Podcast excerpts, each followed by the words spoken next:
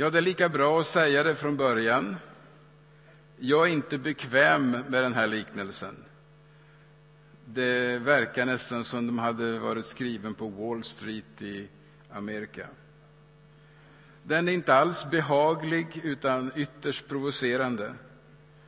Metaforerna är hämtade från det ekonomiska livet, som om det vore föredömligt. Och än värre, genom liknelsen ställer Jesus krav eh, på oss lärjungar. Det är inte bara tro. Man ska leva också. Tro och liv hör samman. Kanske på grund av min eh, relativt stränga uppfostran eller kanske på grund av den kravfyllda förkunnelsen som jag mötte i min barndomskyrka i Stockholm. Eller kanske på grund av syndakatalogen som många av oss är uppväxt med i frikyrkan. Så har jag svårt, eller haft svårt, med de etiska kraven. Jag vill hellre, och har hellre velat, betona nåden i min förkunnelse än helgelsen och det moraliska kravet. Jag har varit medveten om det under hela mitt liv, att så är fallet. Efterföljelse, om ni kommer ihåg min tid i Saron, det var faktiskt inte temat för min förkunnelse. Ytterst sällan faktiskt. Och jag blev påmind om det i början på sommaren när församlingens föreståndare i Saron, Joakim, besökte mig på landet på östkusten för en intervju inför en akademisk uppsats som han håller på att skriva. Och när han frågade mig om vilken plats efterföljelsen haft i min förkunnelse så fick jag smärtsamt säga nästan ingen alls. Jag ska inte försöka reparera det idag.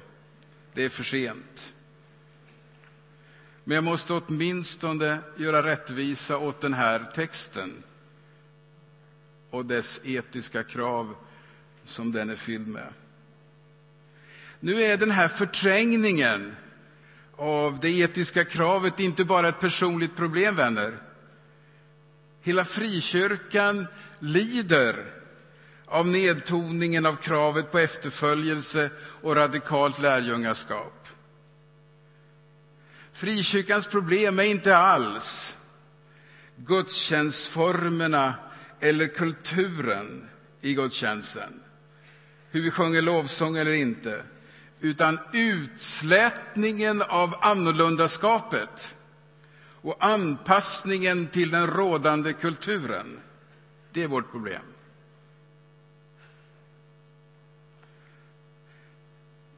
Än så länge finns det kanske lite annorlunda tro kvar hos oss men knappast så mycket annorlunda liv.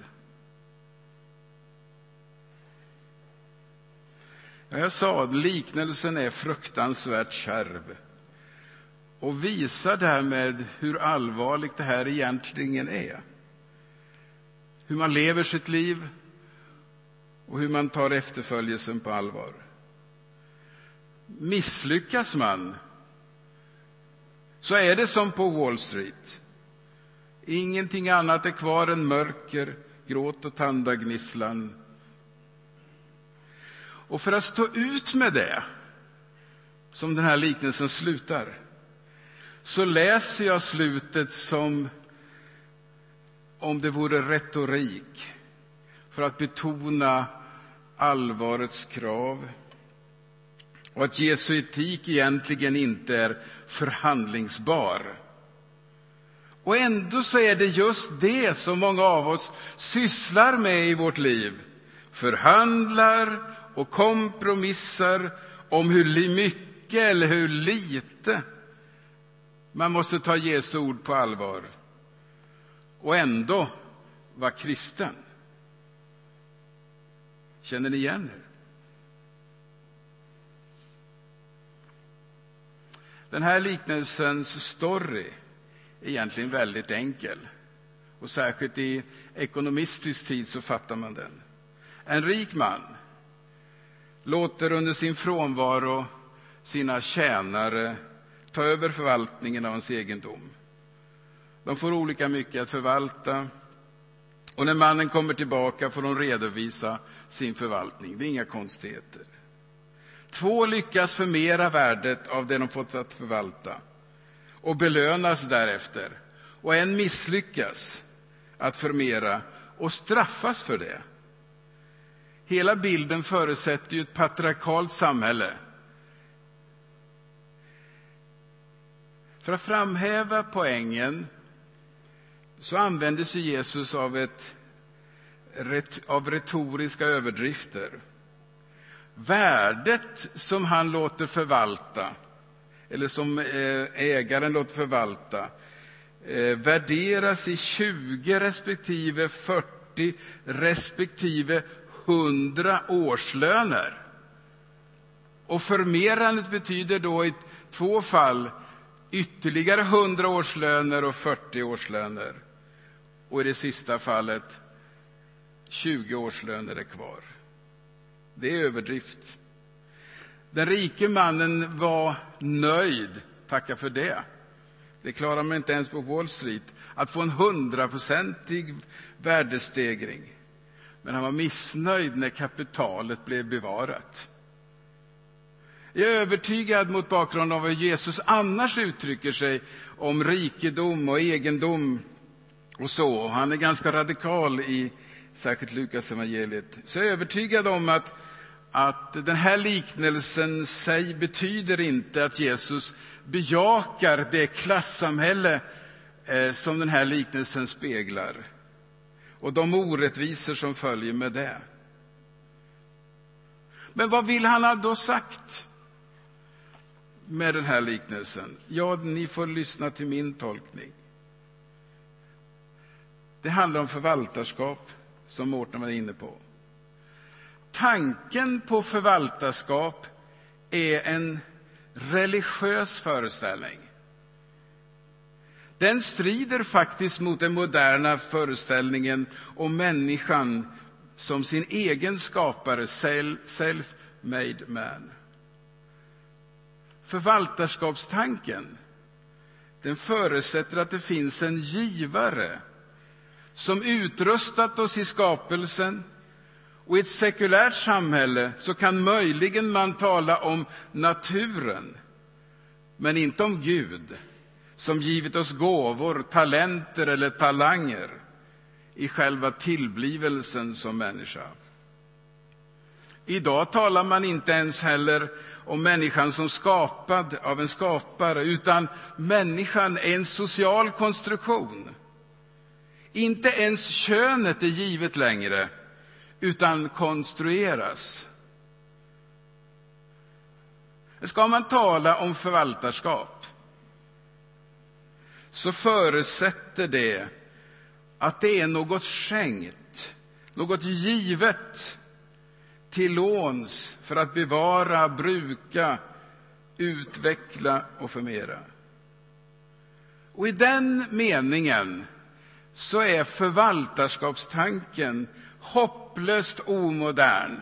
Och vi är hopplöst omoderna när vi sitter här och lyssnar till en sån här liknelse. Och för den skull så är också den här liknelsen en radikalt kritisk utmaning till vårt samhälle.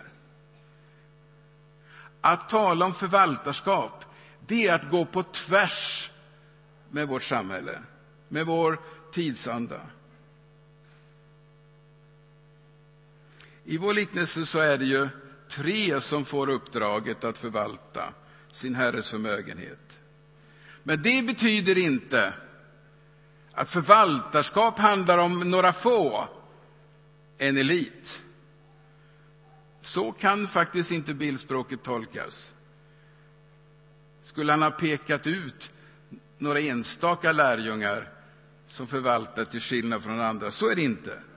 Liknelsen är adresserad till alla lärjungar och därmed också till dig och mig. Förvaltare är vi alla, ingen undantagen. Ingen av oss har kommit tomhänt till den här världen. Det är sant att vi är olika utrustade och vi har olika gåvor. Men det hör till skapelsens skönhet att vi allesammans är utrustade. Och det är också samhällets nödvändighet att alla är utrustade och alla behövs. Men ingen av oss har kommit hit och blivit utan kallelsen, uppdraget att förvalta. Det går inte att gömma sig egentligen. Alla har gåvor att förvalta och ta ansvar för.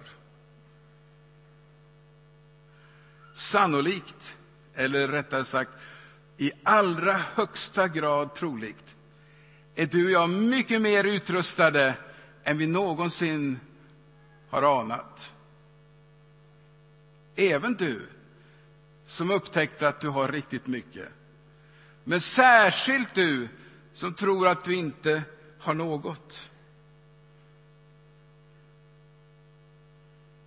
Liknelsens retoriska överdrifter påminner oss om att många av oss, och kanske särskilt så här i en storstad, har fått mycket stora värden att ta vara på. Att förvalta och därmed ta ansvar för till Guds ära. Du vet väl om att du är värdefull, att du är viktig här och nu, att du är älskad för din egen skull, för ingen annan är som du. Du passar in i själva skapelsen. Det finns en uppgift för dig. Men du är fri att göra vad du vill, säga ja och säga nej. I den här liknelsen så är förbannelsens form, som jag vill uttrycka det, rädslan för överheten. Den som fått minst tog inte sitt förvaltarsvar på allvar, i alla fall i det här perspektivet, i rädsla för sin herres stränga krav och höga förväntningar, så han grävde ner det. Redan på den tiden så gör man inte så med pengar. Även om det här nu speglar ett patriarkalt samhälle och ett överhetssamhälle, det gör det verkligen. Ett sådant samhälle som förtrycker den lilla människan, där den som har får ännu mer och den som inte har också förlorar det han inte har. Så fungerade samhället på Jesu tid. Så liknelsen speglar ett vedervärdigt samhälle. Men så var det också i vårt land för bara hundra år sedan. Men idag är det inte rädslan för överheten som är vårt stora problem, utan jämförelsen. Jämförelsen med andra är vår kulturs förbannelse. I vår kultur så konstrueras vår identitet och vårt värde i jämförelse med de andra. Och vi går på det hela tiden. Istället för att utgå från det givna och att vi har något givet som är värdefullt så låter vi oss modelleras om och om igen av det tillfälliga som hela tiden förändras och därmed också underkänner oss om och om igen.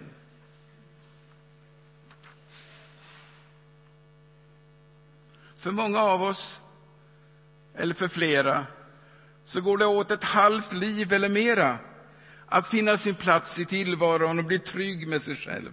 Och andra kämpar ännu längre, hela livet, med att finna sitt värde. Modellerna och förebilderna som pressas på oss blir allt mer ouppnåeliga och självkänslan allt mer skakig. Vi hyllar den demokratiska kulturen som om den självklart skapade fria och mogna människor. Men så är det faktiskt inte. Så är det faktiskt inte. I samhället finns det många, många människor och jag är övertygad om att någon finns också här i den här gudstjänsten som inte funnit sitt värde, som saknar meningen med sitt liv och som ständigt, ständigt knäcks av omgivningens krav. Det är så skrämmande, så skrämmande och så sorgligt att ständigt påminnas om att så här är det i vårt samhälle. Till följd av ekonomistiska och materialistiska krafter som får verka fritt och som bryter ner inte minst unga människor i den här jämförelsens förbannelse. Att inte få vara den man är, utan ständigt utsättas för kravet att bli någon annan.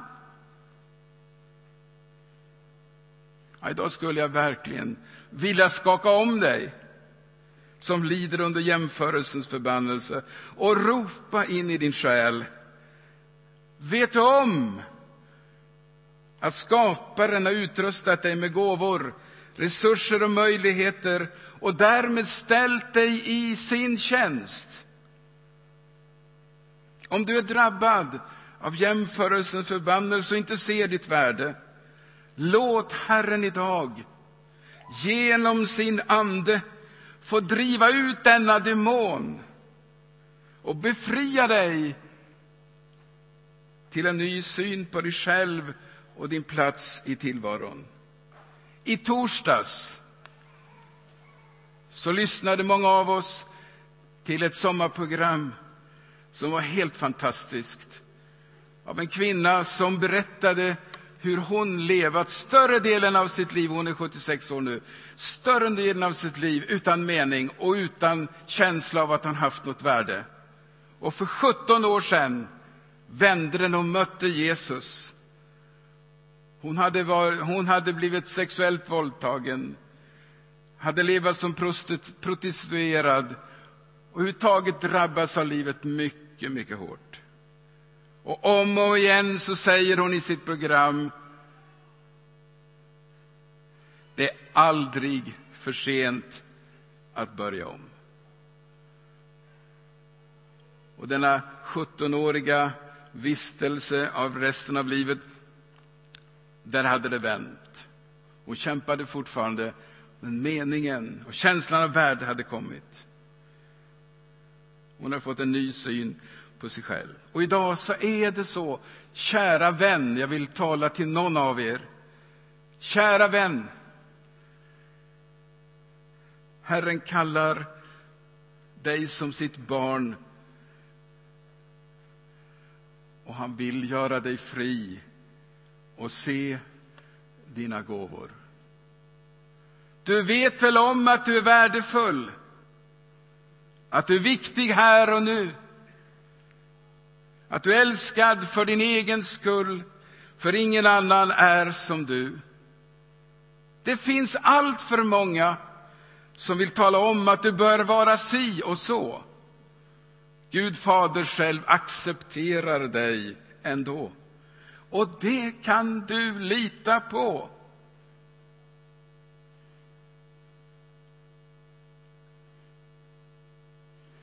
En förvaltare har ansvar inför sin herre eller chef. Vi är som jag sagt alla förvaltare och har ett ansvar för vad vi gör med våra gåvor och resurser. I liknelsen så kritiseras den som grävde ner sitt pund.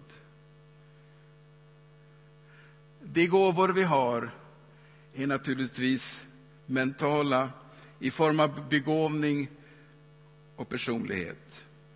Men i ett land som vårt, som vi vuxit upp i och som vi verkat i och verkar i, så har vi begåvats med materiella och ekonomiska resurser som i jämförelse med många, många andra länder i världen har gjort oss till en ekonomisk överklass. Vi har inte bara fått en talent, inte ens bara två.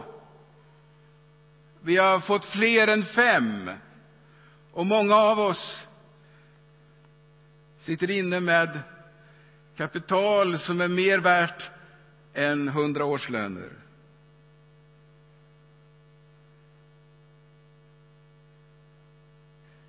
Problemet är inte främst att vi har ekonomiska resurser. Problemet är vad vi gör med dem.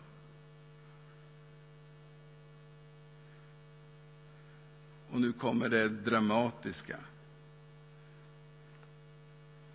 Lik tjänarna i liknelsen så väntar en redovisningsdag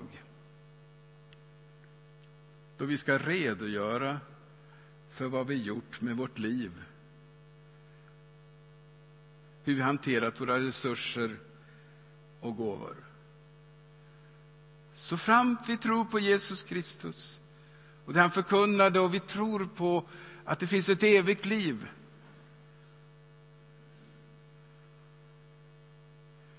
så kommer också denna dag.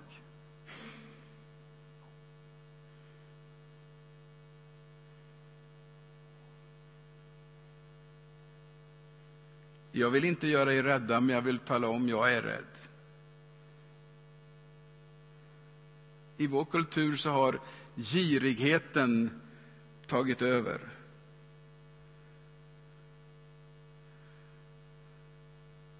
Visserligen försöker man förmera, och många lyckas med det, de ekonomiska och materiella resurserna, men bara för sin egen skull.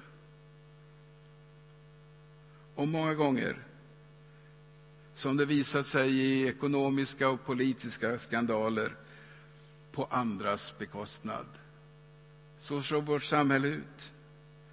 Den globala ekonomiska krisen är i hög grad ett resultat av girighetens smitta. Och det är en smitta. Det är väldigt svårt att gå fri från den.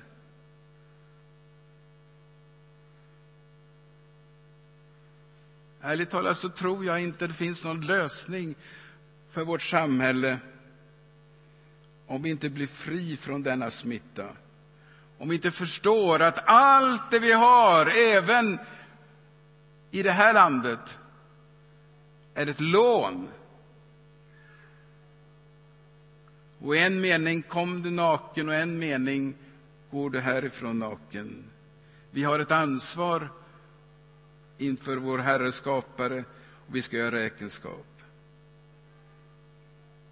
Så inför Jesus och att vara lärjunge till honom så är det att, att vara ställd i ett val som inte går att göra en gång utan måste göras varje dag. Mellan ett själviskt bruk av våra talanger, våra talenter, våra gåvor och resurser och ett oegennyttigt bruk. Till resurserna hör mentala gåvor naturligtvis, pengar och egendom och slutligen själva skapelsen. Men vad gör vi med dem? Brukar vi dem för Guds skull och för andras skull? Att söka undvika de här frågorna för det är det som vi psykologiskt lätt vill göra. Jag erkänner ju redan, har redan gjort det från början. Jag har en stor skärm framför mig där de här frågorna studsar mot. Men att göra det är att vara som den här tjänaren som grävde ner sitt pund. Hoppas på att Gud ändå tar sitt ansvar och benådar oss. Som om nåden var gratis.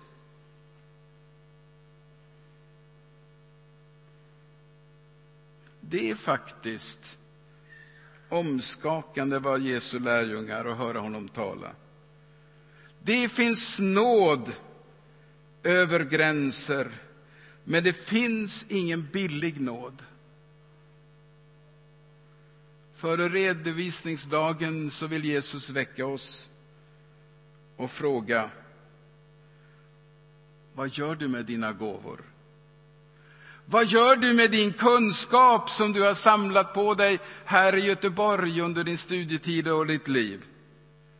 Vad gör du med din sociala kompetens som du har och som du vet om att du har? Som gjort dig skicklig att hantera nästan vilken miljö som helst. Vad gör du med den? Vad gör du med dina materiella och ekonomiska resurser? Vad gör du med den andliga kraft som du blivit utrustad med? Som du vet om att du har fått. Den profetiska gåva eller någon annan gåva som har lagts i din personlighet i mötet med Kristus. Det är tid att vakna nu. Du vet väl om att du är värdefull, att du är viktig här och nu. Att du är älskad för din egen skull, för ingen annan är som du. Det finns ingen som är utan ansvar, som inte ska stå till svars. Hur vi lever vårt liv och hur vi far, hur vi älskar och värderar. Jag kände när jag förberedde predikan, tack gode Gud, att Saron har ett nattvardsbord. Att församlingen firar nattvard varje söndag, det är nådens bord.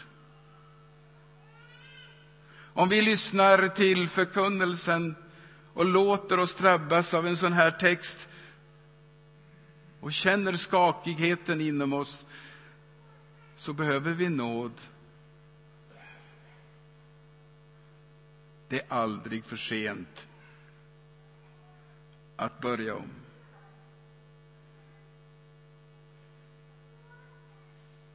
Det är aldrig för sent att börja om.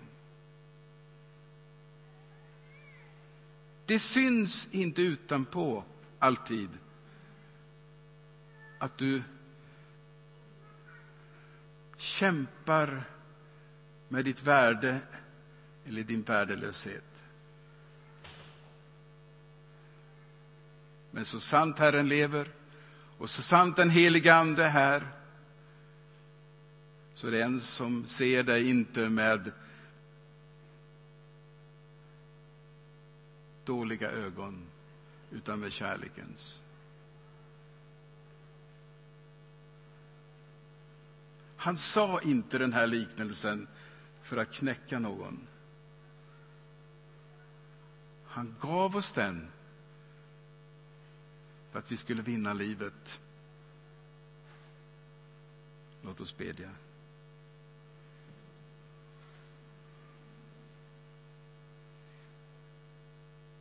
Gode Fader. Du sänder din son för att öppna våra ögon för vad som är viktigt. Gode Fader, du sänder din ande för att öppna vårt hjärta idag inför vad som är viktigt. Gode Fader, låt denna ande få beröra särskilt den eller det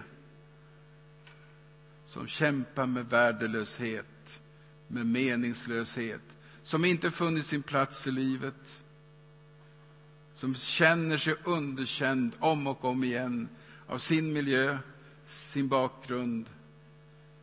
Herre Jesus Kristus, låt den helige Ande få göra fri idag. Amen.